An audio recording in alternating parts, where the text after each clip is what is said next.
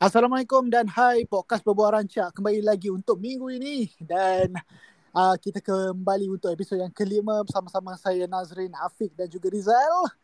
Hai guys. Ya, kami masih lagi ada di sini. Terima kasih di atas uh, sokongan anda semua kerana yeah. setia mendengarkan kami terutamanya di Spotify. Uh, bukan terutamanya memang di satu je platform di sebenarnya Spotify. Kita buat kan uh, terima kasih kepada semua yang sudi mendengarkan kami uh, dan terus uh, uh, setia bersama kami uh, tidak kira lah di Spotify ataupun di Facebook. Uh, jadi minggu ini uh, kita kembali dengan uh, perbincangan yang uh, lebih banyak isu-isu menarik uh, terutamanya apa yang berlaku di Liga Malaysia terutamanya. Uh, jadi uh, tanpa membuang masa kita terus bersama dengan Afiq eh Afiq.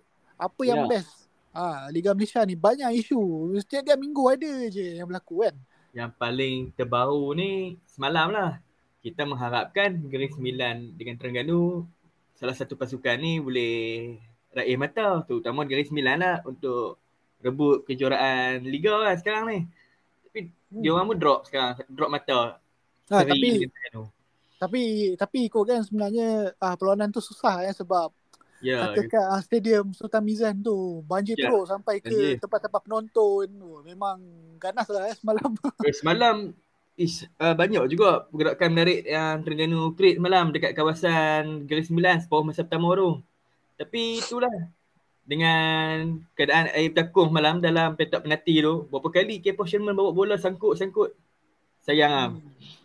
Sayang itu itu kalau ikutkan sebenarnya itulah uh, cabaran sebenarnya bermain Liga Malaysia ni bila melibatkan cuaca. Sebab kita mungkin boleh ada padang yang handal yang hebat. Betul. tapi kadang-kadang tu kita tak boleh nak jangka sendiri hujan tu turun berapa banyak kan? Jadi memang uh, kita pun susah nak jangka lah. Tapi uh, tapi sebenarnya ada yang lebih menarik kan Afiq? Uh, mengenai ada satu sidang media yang oh uh, sidang media baru-baru ni.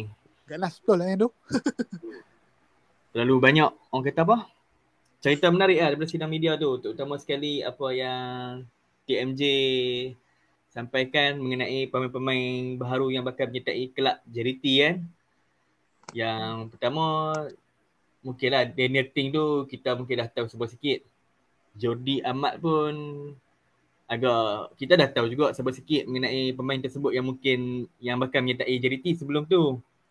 Ah, yang tu sebenarnya agak panas lah yang mengenai Jordi Ahmad ni sebab dia melibatkan negara uh, jiran Malaysia eh. Hmm. Sebab mereka mengharapkan Jody Ahmad ni dinaturalisasikan uh, untuk bermain sebagai pemain kebangsaan Indonesia tapi dan mengharapkan beliau terus berkelana di Eropah. Tak sangka pula last sekali bukan Eropah. Seberang tambak dekat uh, Johor yang main. Hmm, kan tapi uh, ya sebab kita pun sendiri tahu Jody Ahmad ni dia ada pengalaman yang sangat luas uh, bermain di uh, La Liga dan pernah bermain di Premier League.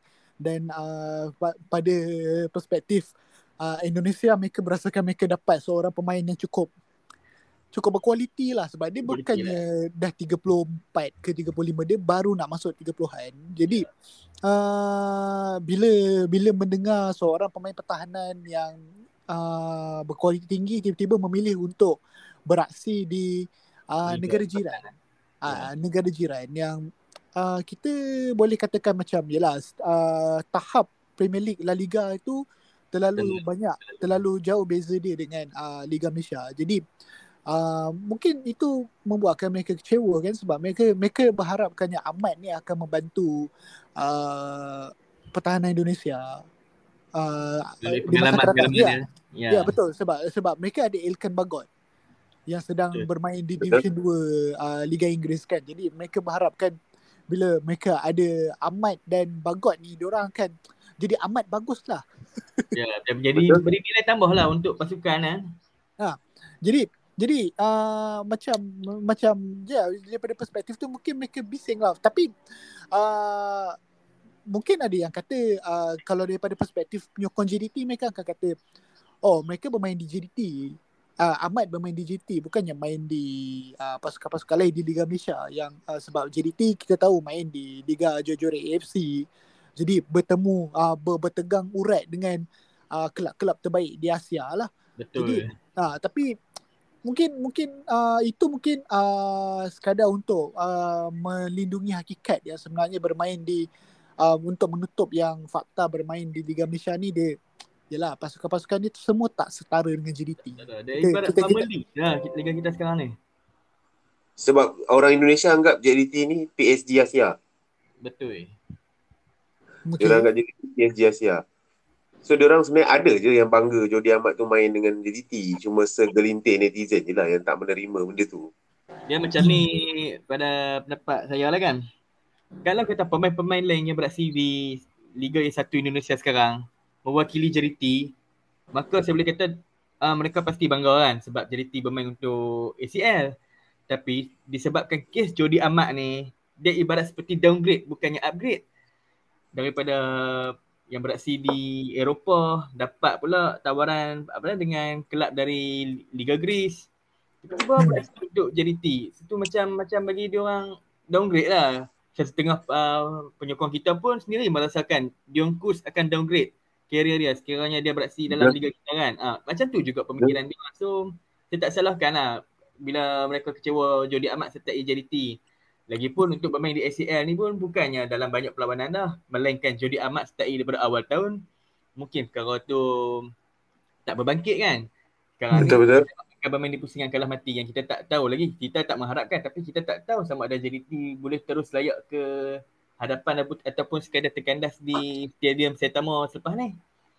Hmm, betul. Jadi uh, jadi kalau macam sebab kita ada baca ya perbualan uh, perbualan yang tular uh, dalam kalangan penyokong Indonesia mereka katakan uh, kalau PSSI ataupun ya Persatuan uh, Sepak Bola seluruh Indonesia ni kata nak ambil pemain uh, naturalisasi mereka atau pemain pemain warisan mereka mereka macam perlu meletakkan klausa yang di mana pemain pemain-pemain tersebut kalau memang sebelum ni bermain di Eropah perlu uh, kalau kata tak nak main di Eropah lagi perlu bermain di kalau nak main dekat Asia pun hanya boleh ya, bermain yeah, Jepun, di Korea. Uh, uh, Jepun, Korea, Arab Saudi dan sebagainya kan.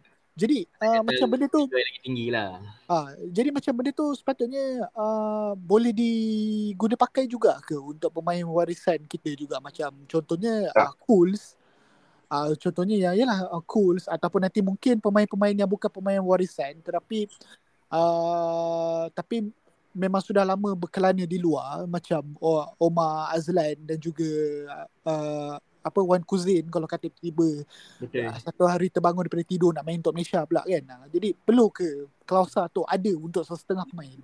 Sepatutnya tak perlu. bagi saya perlu. Sebab untuk terus mengekalkan intensiti mereka bermain di luar mendapi cabaran-cabaran daripada lawan yang sengit bukannya beraksi di dalam dalam saingan Liga Malaysia sekiranya mewakili JDT So akan jadi perkara yang mudah untuk diorang berdepan dengan lawan-lawan yang kurang memberi cabaran. So kalau kata nak buat juga macam tu boleh untuk beraksi dalam Liga Malaysia juga selepas ni kalau nak panggil. Tapi kita perlukan bantuan daripada MFL lah untuk memberi kesedaran dalam tim-tim tempatan yang lain ni. Wake up. Wake up. Kira-kira macam kita kata tak sampai taraf JDT pun sekurang-kurangnya mampu memberi saingan kepada JDT lah. Untuk kembali mewujudkan liga kita ni kompetitif.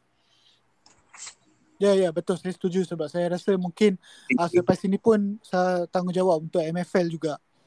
Tapi uh, bagi uh, saya saya saya tidak setuju dengan klausa tu. Macam mana? Kalau saya saya tak setuju dengan klausa tu. Kenapa ya? Sebab kalau kalau contohlah player tu bermain kat Eropah macam Dion Cole sebelum ni main dengan kelab-kelab Belgium kan.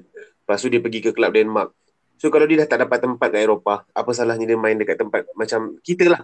Kelab-kelab kita yang asalkan dia dapat minit permainan, dia dapat kekalkan prestasi dia, dia dapat kekalkan tahap kecergasan terbaik dia, tu pun dah cukup. Sebab kalau dia pergi luar pun, kalau dah dia tak diperlukan, dia join klub Eropah mana sekalipun, tak dapat minit mainan, tak guna juga.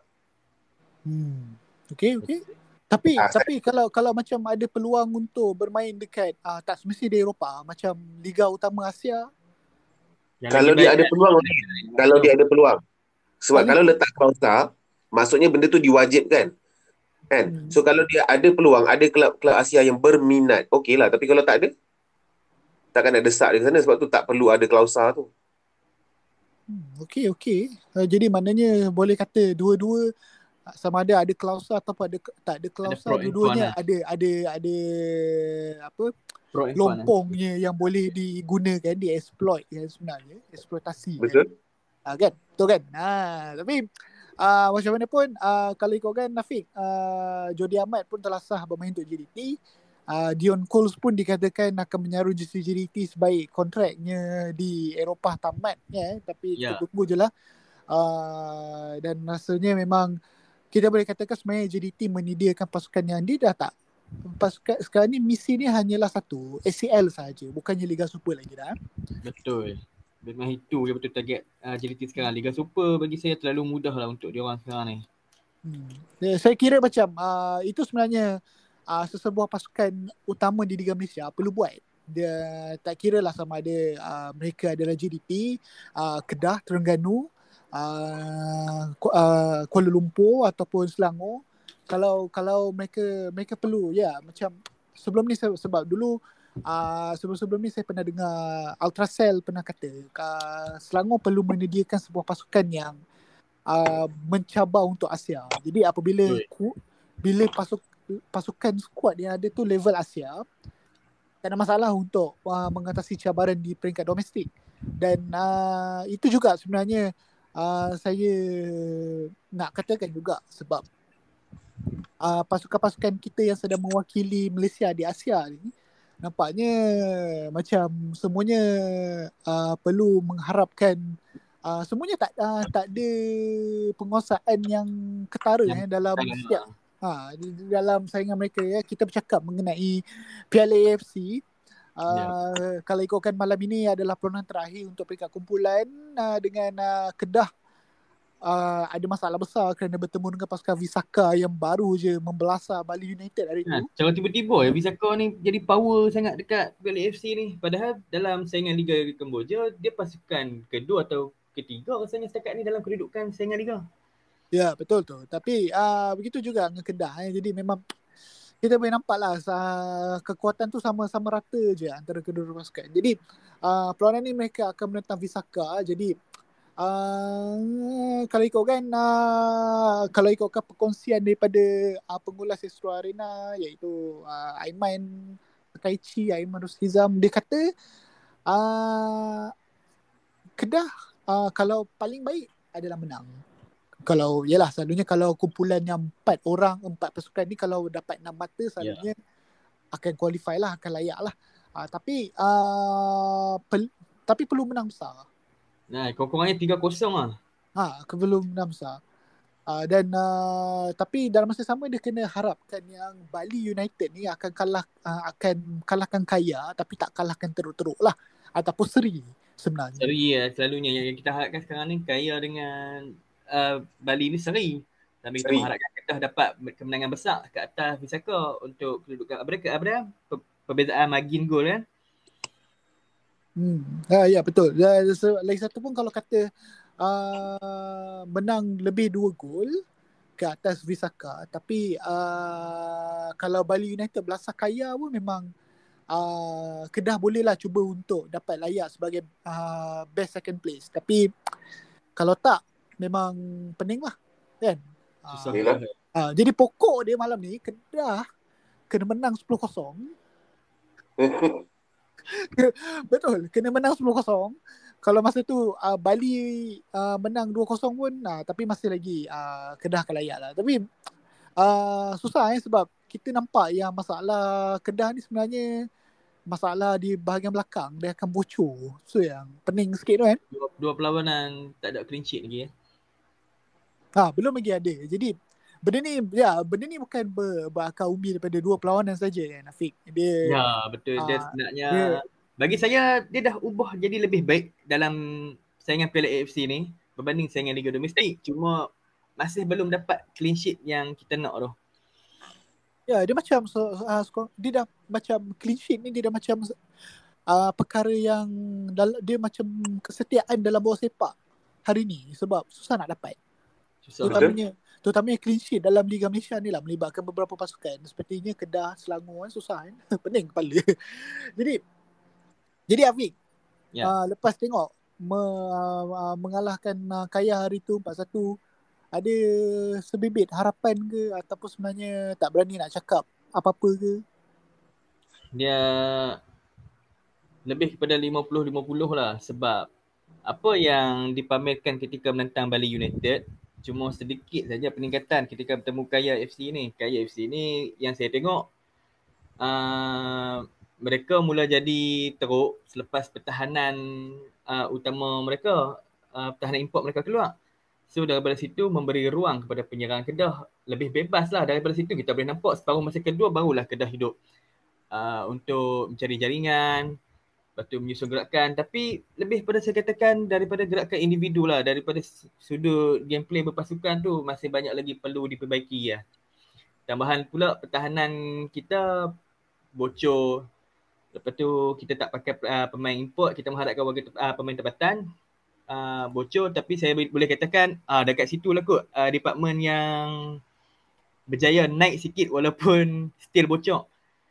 Sebab hmm, sekarang kan uh, tumpuan uh, penyokong Kedah lebih kepada pemain muda yang beraksi di pertahanan kanan. Yang sebelum ini tempat tu ada dekat Rizal Ghazali. Nama pemain tu Kamil Akmal. Kamil Akmal, Kamil Akmal hmm. dalam dua perlawanan setakat ni dalam Piala FC memang betul-betul cemerlang lah bagi saya. Hmm, so, kita harapkan di... yang beliau teruskan lah. Kekalkan kecemerlangan beliau tu. Jadi Rizal rasa macam mana pula? Susah dia. Memang akan ada drama dekat hari, apa ni? Uh, last game ni sebab apa kata? Mana-mana last game perlu drama ke? Ah, drama ni terlalu epic untuk dapatkan tiket ke separuh akhir tu kan. sebab Kedah kena menang uh, tiga gol kan? Minimum kan? Minimum. Ha. Minimum lah tiga gol lah. Minimum tiga gol kan? Dalam masa yang sama dia kena berharap, bergantung harap pada keputusan Bali kan? Betul. So benda, benda tu agak tak boleh nak berharap apa dan tak boleh nak jangka apa-apa sebab bola tu bulat kan macam-macam boleh berlaku. Tak mustahil uh, Bali boleh kalah. Walaupun benda tu sebenarnya mustahil untuk berlaku. Ya, tapi uh, kita pun kena uh, tengok juga eh, sebab macam hari tu pun Bali pun kalah mengejut. Jadi mungkin Kaya pun uh, Kaya mungkin uh, mereka dah tak ada apa nak dimain. Mungkin mereka cuba sekadar melengkapkan jadual dia mungkin tidak terlalu uh, 100% untuk menuju mencari kemenangan. Tapi mana kita tahu tapi kita, pada saya sebenarnya menarik antara Kaya dengan Bali ni. Kaya dia dah kalah dua perlawanan. So tak ada apa-apa lagi yang nak dikejar. So mereka bermain dalam keadaan tanpa tekanan. Mereka boleh beraksi dengan baik tanpa memikirkan tekanan untuk layak kepusingan seterusnya. Manakala hmm. Bali pula berada dalam keadaan tekanan beraksi di laman sendiri di hadapan ribuan penyokong sendiri serta masih belum boleh uh, mengesahkan lagi kedudukan untuk kepusingan seterusnya. Memang tekanan besar untuk Bali sebenarnya. Itu itu uh, Afiq. Dia lebih kurang kan kes macam Malaysia lawan Bangladesh. Bangladesh dah kalah dua, dah tak ha. ada tekanan. Malaysia main kat home, fans ramai. Tapi end up kita tahu apa yang berlaku kan. Ya, hmm. itu itu salah satunya mungkin disebabkan perbezaan uh, jurang lah dalam permainan tapi bagi saya sebab Bali Bali dia akan ada confident untuk kalahkan uh, lawan dia lepas tu hmm. sokongan fans dia atmosfera tu benda tu akan main peranan untuk bantu dia perform lebih bagus. Itu juga yang boleh bagi jadi tekanan untuk mereka. Sebenarnya Rizal? Sebab kita boleh tahu macam mana fanatiknya penyokong Indonesia ni. Kalau kalah ke apa ke memang teruk lah kena serang. So boleh saya katakan uh, macam Rizal kata juga uh, boleh bagi semangat. Dalam masa yang sama turut bagi tekanan. Sekiranya tiba-tiba pada masa pertama Kaya FC ledok gol pertama ke ah kalau macam tu mungkin boleh berlaku something lah. Ya. Ya jadi uh, kita akui ya sebenarnya uh, susah eh uh, untuk Kedah malam ni. Uh, ya Bali United pun akan beraksi di hadapan penyokong sendiri dan adakah kelebihan penyokong sendiri itu juga akan digunakan oleh KL City malam ni? Sebab dia tak ada benda lain KL malam ni. Dia kena menang ke sama juga kena menang. Kena menang je. ya? Ah dia dia ah ini lagi pening. Ah dia dia kena menang ya? tiga. Uh, kena menang dan uh, dan saya rasa dia kena buat dengan uh, macam Kedah juga kena menang besar juga. Dan se- sebab lagi satu pun uh, dia cuba sekarang ni uh, dia kena lawan dengan uh, apa Makassar. PSM Makassar saja Taipei mm-hmm. Rovers. Uh, Taipei Rovers ni kita boleh kata dah dah dah dah, dah tertinggal kat belakang lah uh, jadi uh, peluang dia satu je uh, KL perlu samakan mata dengan uh, Makassar tapi kena potong dari segi goal difference juga. Perbezaan Betul. jaringan. Uh, law, jadi uh, memang pada saya seram juga semua ni kan. Betul? Seram dan menarik untuk disaksikan. Ya betul. Ya, tapi uh, sebab kita pun tahu kan Kuala Lumpur pun musim ni agak goyang. Jadi uh, kita sebenarnya sebab kalau kalau katalah yang yang uh, apa prestasi Kuala Lumpur pada musim lepas dibawa pada Piala AFC ni. Saya rasa mereka tak ada masalah untuk untuk layak ke perlawanan uh, kepusingan seterusnya. Betul. Cuma kita mengharapkan motivasi daripada penyokong KL sebenarnya. Kita tahu sampai dalam dua perlawanan dalam uh, perlawanan sebelum ni penyokong KL City macam gagal nak hadirkan atmosfera mereka sebagai tuan rumah. So Yelah. kita kita perlukan benda tu lah sebenarnya. Uh, daripada tarikan penyokong walaupun pasukan beraksi dalam keadaan yang tidak berapa konsisten tapi melalui suara penyokong ni kadang-kadang boleh menghasilkan sesuatu. Ya, betul So- tapi uh, ya betul lah uh, apa tapi kita tahu kan uh, KLCT ni memang uh, apa penyokong ni tidaklah begitu besar eh. Tapi uh, hari tu pun sebab ada yang berkata uh, seribu lebih je yang datang masa perlawanan hari tu.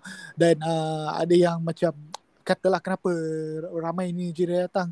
Uh, tapi ada penyokong Kuala Lumpur yang kata selalunya ya apa ini kira ramai lah. Selalunya tiga angka je ratus-ratus je yang datang. Jadi uh, kira okey lah tu pada mereka kan. Tapi macam mana pun tak kisah. Berapa ramai pun saya rasa kalau kata lima orang pun tapi boleh memberikan semangat.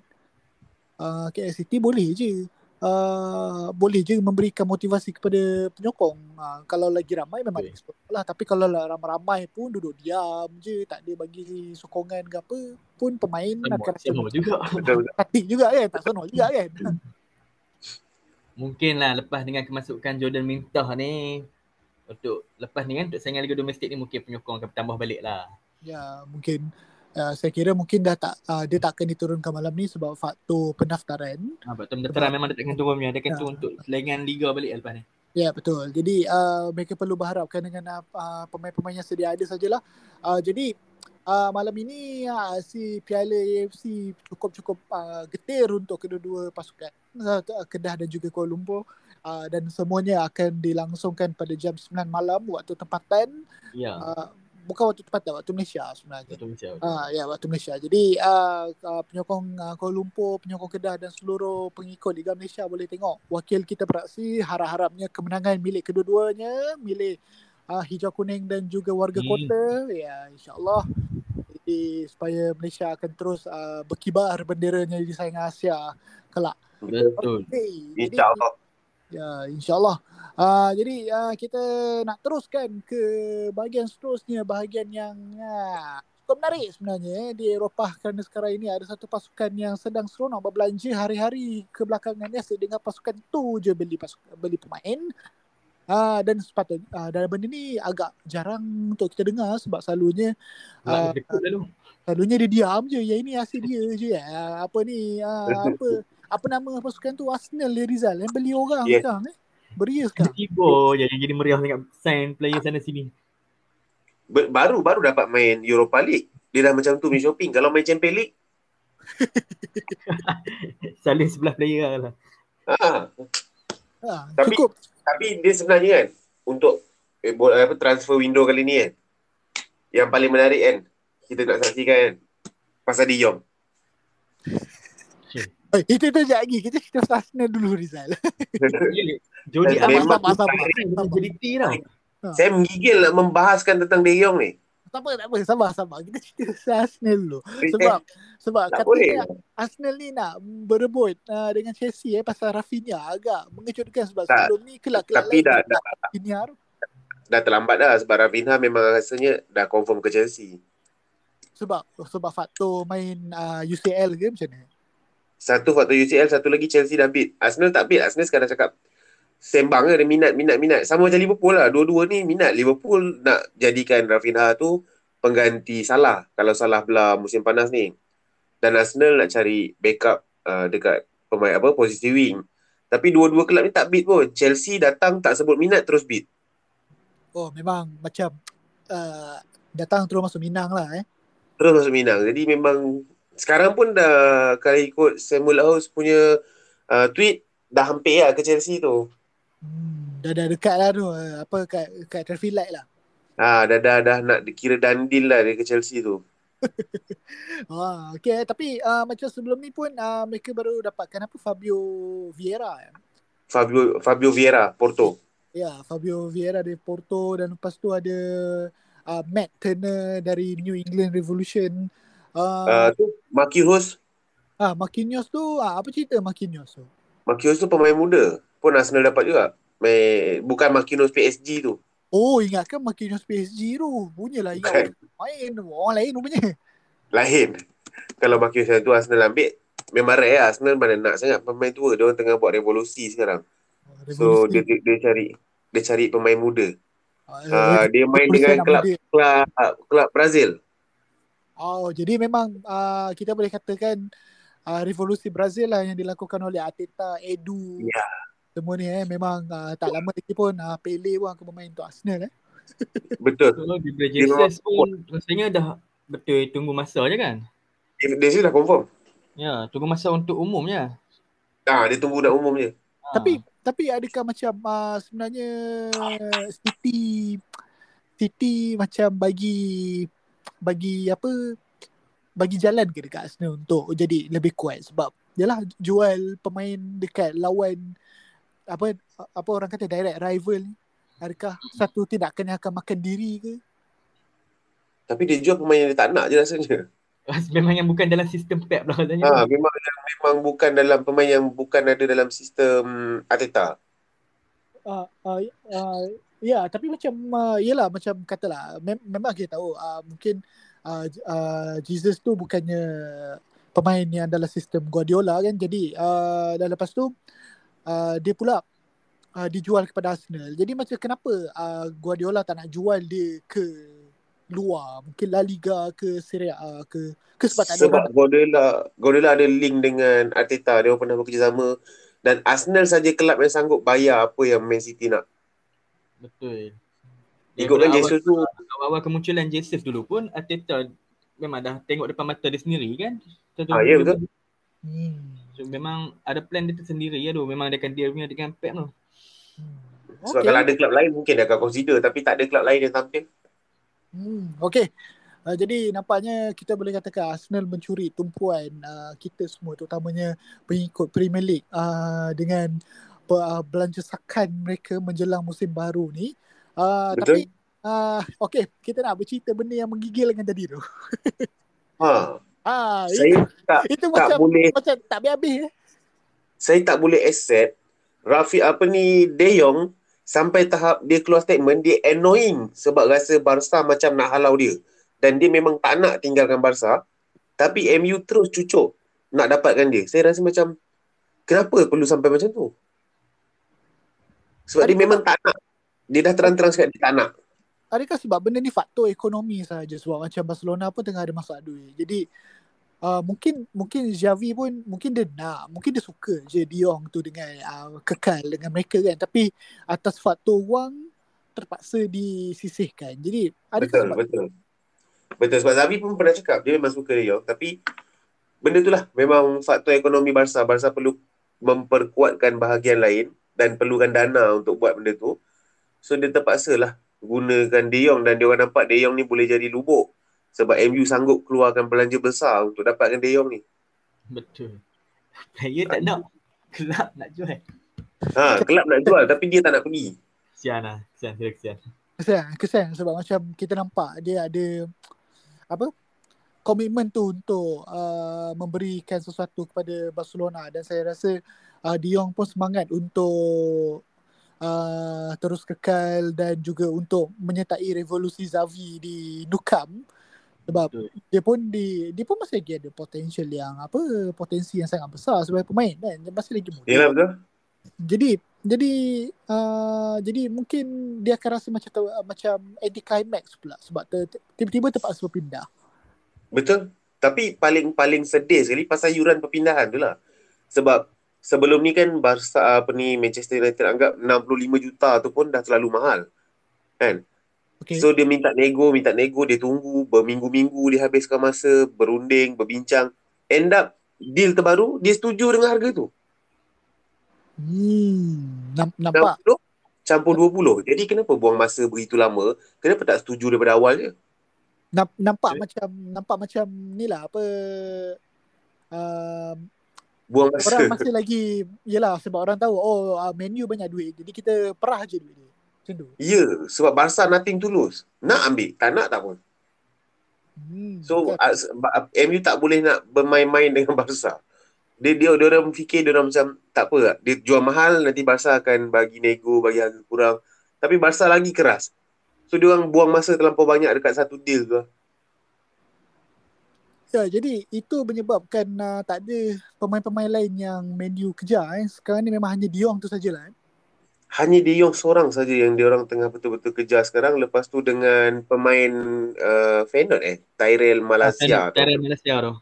Hmm. Oh ya, ah yang yang orang kata tak apalah tu terlalu terlalu jahat nak sebut. Tak apalah. Ah, Ah, tapi tapi- masalahnya Tyrell tu pun sekarang ni West Ham nak hijack. West Ham eh. Ah West Ham nak hijack. Kalau West Ham boleh hijack tak tahu lah mana Manchester nak letak muka. West Ham main ni je, main apa Europa. Tak. Tak kan. Tapi sekarang ni kelab tu kita boleh kata mereka lebih stabil lah sekarang kan. Betul? dia ah, main confident. Jadi, jadi agak uh, menyeramkan jugalah kalau ikutkan kan. Betul. Betul, Dan satu lagi masalah Apa yang saya nampak dekat Ten Hag ni. Dia macam kering idea. Dia terlampau kejar bekas player dia. Betul betul. Semua bukan player kebanyakan yang dikejar tu. Yang dia kejar semua bekas dia tak player dia. berani. Macam dia tak berani nak mulakan dengan pemain-pemain baru kan. Ya. Dia tak macam pengurus-pengurus lain. Bukan dia kata sebab Klopp. dia takut uh, isu parasit dalam dalam bilik persalinan kot. So dia mengharapkan bekas-bekas pemain dia yang mudah lagi untuk dibentuk. Tapi benda tu dia akan cetuskan lagi isu panas dekat dressing room Old Trafford ni. Sebab sebelum ni ada camp Portugis, ada camp Inggeris, eh, uh, England ni kan. So dia akan bawa masuk camp Belanda pula lepas ni. Hmm. Uh, So player-player Belanda. sebenarnya saya agak menarik uh, tertarik nak tengok macam mana Ten Hag ni menguruskan Ronaldo sebenarnya. Sebab Betul. uh, sebab uh, tak tak semua pengurus boleh menguruskan uh, pemain yang bertaraf uh, kambing kita tahu. Jadi uh, ya kira tahu uh, pengurus yang paling berjaya menguruskan dia Alex Ferguson dengan Ancelotti. Jadi Betul. uh, kita nak tengok Ten Hag ni macam mana pula. Boleh ke tak bimbing dia kan. Sebab susah sikit lah Ten Hag ni tengok kepada dia punya perancangan dia menarik. Apa yang dia dia rancang tu semua nampak lah. Dia akan bawa MU ni ke landasan yang betul. Tapi pelaksanaan dia tu tak nampak seperti apa yang dirancang. Dia kejar Julian Timber, ex-player dia. Dia kejar Anthony, ex-player dia. Player yang rasanya memang tak boleh blend dengan sistem MU sekarang. Jadi saya tak faham. Dia punya tak seiring apa yang dia cakap dengan apa yang dia buat. Betul. So tak tahulah apa kesudahan dia tapi yang saya nampak sekarang tak berapa memuaskan hati lah. Ten Hag punya performance walaupun liga belum Slow, start. Slow sangat. Ya. Sebab dia, apa semua tu memang slow. Tak nampak lagi lah apa yang dia nak buat, apa yang dia nak bentuk. Dia nak kejar bekas-bekas pemain dia pun masih tak dapat. Nak kejar pemain Betul. baru, still tak, tak tak tak nampak siapa yang dia tengah dia sekarang. Dia macam tak ada keberanian pun nak kejar pemain baru. Ha padahal dia duduk dalam MU, MU dia bukannya nama kecil sebenarnya. Ha, itu yang saya heran kenapa ada pemain-pemain besar yang boleh tolak tak nak sertai MU sedangkan kita tahu MU ni nama besar. Eropah League bukannya pentas yang teruk sangat. Eh, Ya, betul. Betul. Kalau ikutkan kalau ikutkan kalau uh, bermain di asalkan ma- bermain di Eropah tak ada masalah masih lagi peluang untuk uh, mencipta nama. Kalau ikutkan cuma iyalah memanglah kalau dibandingkan di Eropah dengan uh, UCL memanglah lebih seronok lah. di UCL kan tapi betul. tahu ni apa masa apa salahnya kan? Betul. Dan satu lagi saya, saya agak pelik. Eh, ini saya agak pelik lah. Kenapa uh, tak kira Ole Gunnar Solskjaer ke uh, siapa sebelum ni? Ralf Rangnick ke uh, baik Ten Hag. Kenapa dia orang tak highlightkan Ale, Alejandro apa Alejandro Garnacho tu? Siapa? Ale, uh, Alejandro Garnacho. Ada satu pemain Argentina tu. Oh yang yang kononnya uh, sekarang ni menjadi kecaman penyokong Argentina sebab lebihkan Ronaldo daripada Messi kan. Ya betul betul Garnacho tu. Kenapa MU tak highlightkan dia sedangkan walaupun dia belum dia baru main 10 minit je untuk MU season lepas. Tapi dapat call up untuk Argentina dan dia perform dekat Argentina. Player muda pula tu. Hmm, jadi Kenapa tak nak gunakan player tu? ya, tu satu misteri juga eh. Kalau tak kita boleh tahu juga sebab kalau Ten Hag ni dia suka dengan pemain-pemain muda mungkin dia akan beri apa alihan peluang, peluang kan betul. Ha, sebab uh, Scaloni, uh, Lionel Scaloni boleh gunakan Alejandro tu dengan baik walaupun usia masih muda, main dekat pentas besar. Tapi kenapa dekat Manchester dia tak dapat tempat tu? Ya itu jadi satu perkara yang agak uh, apa? Agak pelik jugalah Misteri. tu. Ya, misteri juga kan. Jadi Betul. Uh, saya kira MU ni akan uh, kita tengoklah bagaimana perkembangannya dengan Diong. Adakah Diong akhirnya akan ke Old Trafford ataupun terus memilih untuk kekal di Barcelona? Kita tunggu. Kita tunggukan saja.